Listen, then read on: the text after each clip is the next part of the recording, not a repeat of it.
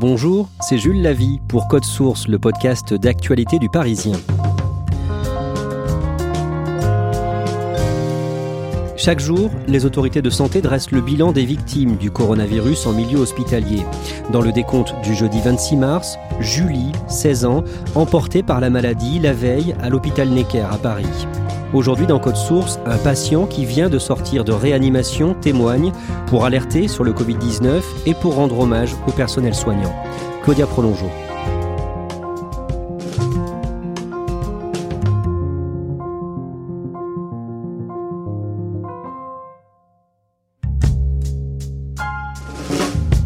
Patrick est un miraculé. Professeur de français et d'histoire géo dans un lycée de Strasbourg depuis deux ans, il est sorti de l'hôpital mardi 24 mars dans l'après-midi. Je l'ai eu par téléphone, quelques heures après son retour chez lui. Il n'en revenait toujours pas d'être sorti de là, mais aussi de s'être retrouvé victime de ce coronavirus dont il avait entendu parler pour la première fois au mois de janvier. J'ai 51 ans, je suis enseignant, je suis savoyard d'origine. J'ai entendu parler de la maladie pour la première fois, je pense, euh, mi-janvier et après un peu plus intensément euh, en février.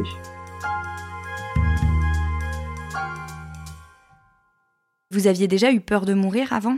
J'ai j'habitais à Paris au moment des attentats. Euh, une semaine après les attentats du Bataclan, euh, j'ai voulu aider une jeune femme dans le métro qui était dans une situation particulièrement difficile.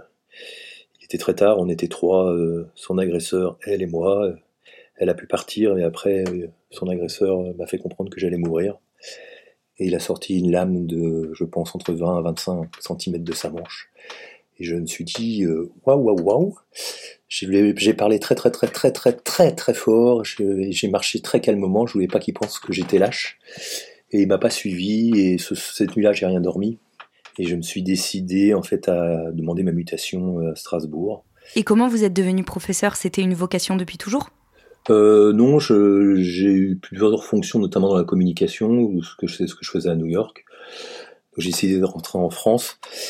Et puis je me suis dit, tiens, qu'est-ce que je vais faire? Et je sais qu'on m'a toujours dit que quand j'expliquais les choses, euh, j'y mettais du cœur, c'était assez, assez clair. Donc j'ai passé le concours, j'ai beaucoup travaillé, je l'ai eu du premier coup, et puis je m'éclate dans mon métier euh, que j'aime particulièrement. J'ai d'ailleurs prévenu, euh, puisqu'on parle de ça, j'ai prévenu chacun de mes élèves et les parents d'élèves euh, de ma situation, parce que je me faisais du souci, j'ai eu peur euh, peut-être de leur avoir transmis quelque chose, et j'ai eu des témoignages des familles vraiment très très beaux, de beaucoup de mes élèves, des élèves de seconde, des élèves de BTS, des élèves de première, des élèves de terminale. Et puis aussi, je tiens à dire que dans mon établissement, on est 150 profs, euh, j'ai eu des témoignages d'affection, d'amitié. Moi, je connais pas tout le monde. C'est que ma deuxième année dans ce lycée, des témoignages d'une beauté. Enfin, c'est chouette. Le 5 mars, divers articles de presse relaient qu'un rassemblement évangélique a eu lieu du 17 au 24 février à Mulhouse, à une centaine de kilomètres de Strasbourg, et qu'il a probablement propagé le coronavirus en France. 2500 fidèles, venus de la France entière, mais aussi de la Belgique, de l'Allemagne et de la Suisse, se sont retrouvés pour prier ensemble avant de repartir chez eux. Très vite, les cas dans le Grand Est se sont multipliés, et le 6 mars, c'est au tour de Patrick de ressentir les premiers symptômes. J'étais en cours, je faisais passer une épreuve à mes élèves de BTS, une épreuve de français blanche. Et j'ai pas l'habitude de laisser mes élèves euh, pour aller aux toilettes. Et là, il fallait absolument que j'y aille. Et j'ai, il y avait quelqu'un d'autre qui surveillait avec moi et, j'ai compris que j'étais pas bien. Euh, c'était les portes ouvertes de notre lycée, première journée. J'étais assez contre parce que je trouvais que le, mélange, euh, le fait de de faire venir des gens dans le lycée euh, de l'extérieur euh, pouvait potentiellement euh, nous mettre à risque, d'autant qu'il y avait eu la convention évangélique dans le Haut-Rhin. Et voilà, donc en tout cas à 18h, comme mes collègues, j'ai accompagné les familles qui sont qui venaient découvrir le lycée et je n'étais pas du tout en forme. Je suis revenu le lendemain comme c'était prévu.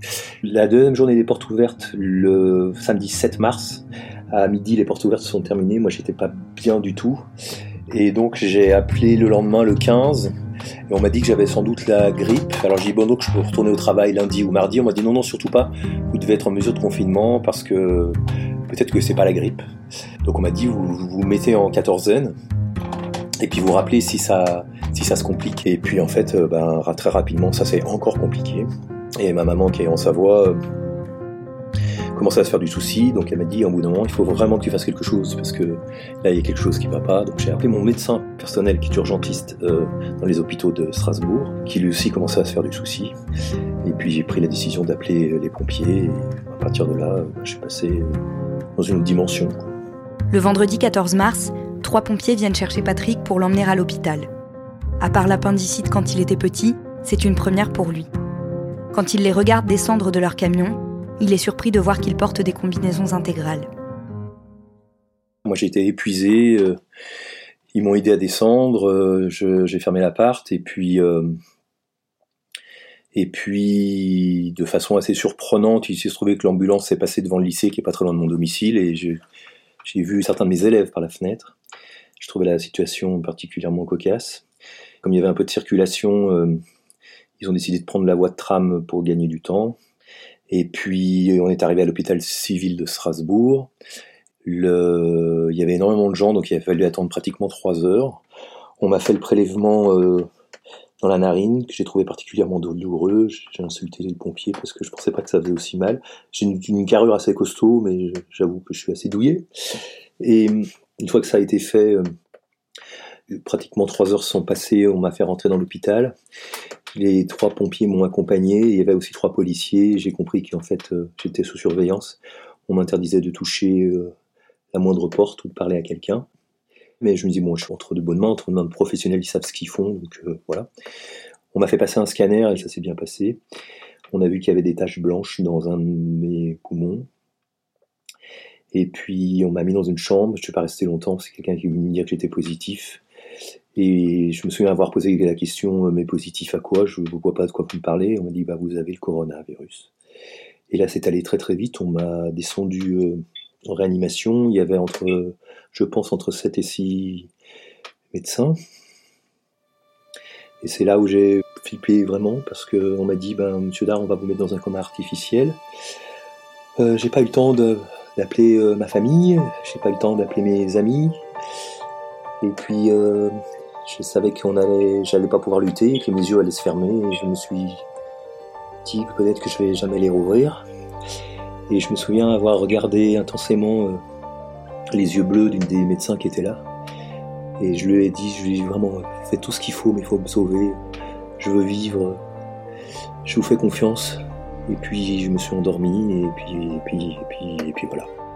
Quand Patrick ouvre à nouveau les yeux, cinq jours sont passés. J'ai découvert que ma machine m'aidait à respirer, que j'avais des tuyaux, que j'avais plein, plein, plein de, prises de sang, euh, que j'étais fatigué et euh, que j'étais dans un monde que je ne connaissais pas, avec des infirmières qui couraient partout, des gens différents qui venaient me voir, s'inquiétaient pour moi, prenaient mes constantes, surveillaient mes constantes, reprenaient mes constantes.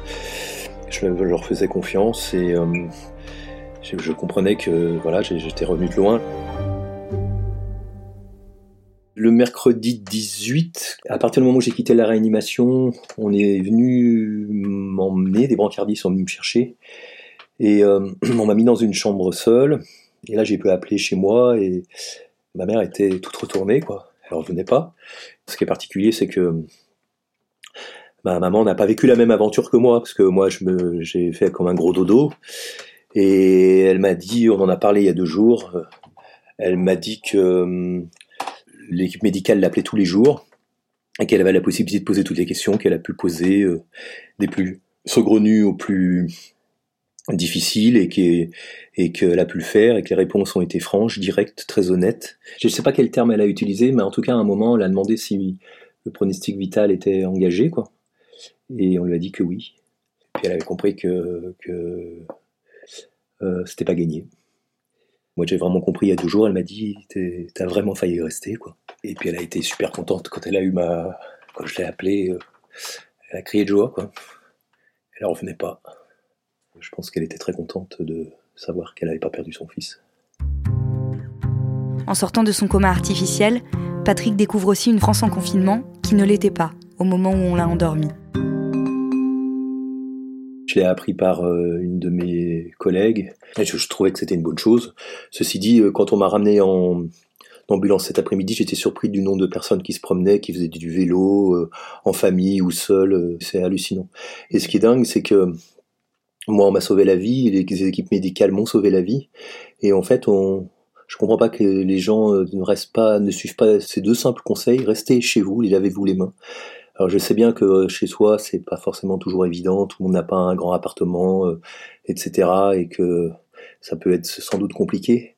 Mais de là à sortir, moi, je je, je, je comprends pas. Je trouve que c'est un manque de, de respect abominable. Et j'imagine que si ces personnes qui sortent aujourd'hui devaient malheureusement attraper ce que j'ai attrapé, elle serait bien contente d'avoir face à elle ces gens euh, extraordinaires qui, qui, qui, mettent leur vie en danger. moi, quand j'étais en réanimation, j'ai bien vu qu'il y avait du stress. Euh, il y avait une infirmière qui m'a dit qu'elle ne rentrait plus chez elle parce que euh, elle avait peur de contaminer son mari ou ses enfants. On était 30 patients en réanimation, il y a eu des décès. Et moi, je sais que le mercredi où je me suis réveillé, il y a un monsieur qui arrivait, qui était en grande détresse respiratoire. C'était apparemment très, très, très compliqué pour le plonger dans le coma. Donc ça s'agitait beaucoup et et puis là, ce week-end, il y a eu quand même des décès parmi les médecins de la région Grand Est. Euh, on, est dans une semaine euh, critique. Là, c'est difficile. Moi, quand je suis sorti de l'hôpital tout à l'heure, j'ai vu qu'il y avait encore des tas de gens qui arrivaient. Donc, c'est loin d'être gagné, quoi. Donc, euh, je comprends pas que, les gens respectent pas. Euh restez chez vous et lavez-vous les mains. Le 21 mars, Jean-Jacques Razafindranasi meurt. Il est le premier médecin à décéder du Covid-19. Cette nouvelle, ainsi que des témoignages de personnes ayant perdu des proches, lui fait réaliser un peu mieux ce à quoi il a échappé. J'ai regardé dans ma chambre, euh, c'est à vous, je crois, euh, et il y avait une jeune femme qui avait perdu son papa et qui témoignait, et ça m'a beaucoup retourné, et puis aussi dans 7 à 8, une jeune femme qui a perdu son papa de 70 ans, pareil, ils n'ont pas pu euh, lui dire au revoir. C'est sûr, quand il y a eu euh, les différents médecins, ben, même chose, quoi. Et puis vous, vous apprenez que c'est des gens qui auraient pu prendre leur retraite, mais qui ont décidé de pas la prendre, et qui ont décidé d'être là, et qui ont décidé de ben, tenir coûte que coûte leur serment d'Hippocrate, et puis, et puis ben, ils sont plus là. Et, ce qui doit être terrible pour les familles, c'est que ils n'ont pas pu se dire au revoir. C'est pas, c'est pas comme euh, quand vous perdez des fois quelqu'un et que vous avez entre guillemets le, temps de, là il y a le temps de rien. Mardi 24 mars, Patrick rentre chez lui. En dix jours, il a perdu 6 kilos et a encore des séquelles. On l'a déjà prévenu qu'elles pourront durer et que pour être totalement sur pied, il lui faudra peut-être attendre 6 mois. Tout à l'heure, j'avais du mal à marcher jusqu'à l'ambulance, j'ai pas voulu utiliser le brancard. Je suis très fatigué, le souffle revient bien, donc ça c'est bien. Euh, et puis j'ai eu beaucoup, alors je m'excuse hein, d'en parler, mais j'ai eu beaucoup, beaucoup de diarrhée, euh, de terribles maux de ventre, il paraît que ça fait partie des symptômes, encore hier après-midi. Donc euh, là on m'a donné quelque chose à prendre si ça devait se reproduire. voilà, sinon le moral est bon. Ça fait vraiment depuis 2-3 jours que je respire à peu près normalement. Ça a été très difficile. je suis très très très fatigué. Je suis rentré chez moi cet après-midi vers euh, aux alentours de 14h30. Donc je suis euh, HS. J'ai un arrêt de travail de deux semaines. On m'a interdit de corriger la moindre copie, de ne pas participer à la continuité pédagogique parce que je dois absolument me reposer, ce que je compte faire. On m'a dit que je pouvais être contagieux pendant un mois, euh, que dans certains cas, il valait mieux justement, moi premier symptôme le 6, donc je j'ai pas de raison de sortir puisque niveau nourriture ça va. Donc euh, jusqu'au 6 avril. Et puis de toute façon je suis très très fatigué. Euh, j'ai un peu de mal à marcher donc euh, je vais rester chez moi tranquillement. Comment ça se passe maintenant pour vous? Vous, vous êtes suivi? On me laisse pas dans la nature en fait. Alors j'ai pas encore eu le temps de regarder. Mais il semblerait que il y a un dispositif qui existe qui me permette d'appeler ou alors je vais être appelé. En tout cas, si moi j'ai le moindre symptôme euh, ou la moindre question, je peux appeler, il y a un suivi. Euh, c'est rassurant de savoir que je ne suis pas laissé tout seul sur le bord du chemin. Même ça, c'est juste génial. Quoi. Et on m'a dit vraiment, vous inquiétez pas, s'il y a le moindre souci, euh, vous serez traité très rapidement. On ne vous laisse pas du tout tout seul. Cette attention dont Patrick a bénéficié tout le temps de son hospitalisation et qu'il sent encore aujourd'hui est peut-être ce qui laisse le plus de traces. Et s'il témoigne, c'est avant tout pour rendre hommage au personnel soignant. Je cherche pas du tout la lumière, je on m'a sauvé la vie et euh, j'ai pas de mots pour dire merci. Je suis prof de, français et euh, le mot que je veux utiliser, je le connais pas en fait. En sortant tout à l'heure, euh, j'avais envie de prendre dans les bras euh, notamment une des aides-soignantes qui a été super avec moi, qui a essayé de me faire rire. Et puis du coup, je me suis dit, bah, je, vais, je vais faire livrer à peu près 40 pizzas jeudi et vendredi au service de réanimation, et puis où j'étais après, si ça peut les réconforter un petit peu, j'en serais ravi.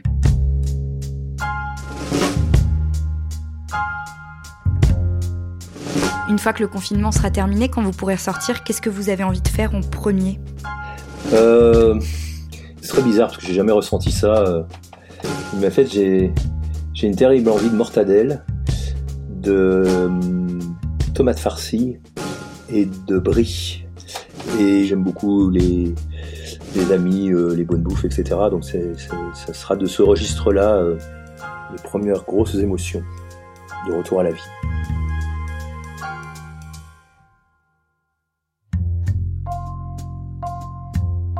Merci à Patrick d'avoir accepté de témoigner auprès de Claudia Prolongeau. Code Source est le podcast d'actualité du Parisien, disponible chaque soir du lundi au vendredi. Si vous aimez Code Source, n'hésitez pas à nous le dire en mettant des petites étoiles et en vous abonnant sur euh, votre application de podcast préférée, comme Apple Podcast ou Podcast Addict. Cet épisode de Code Source a été produit par Marion Botorel, réalisation Julien Moncouquiole.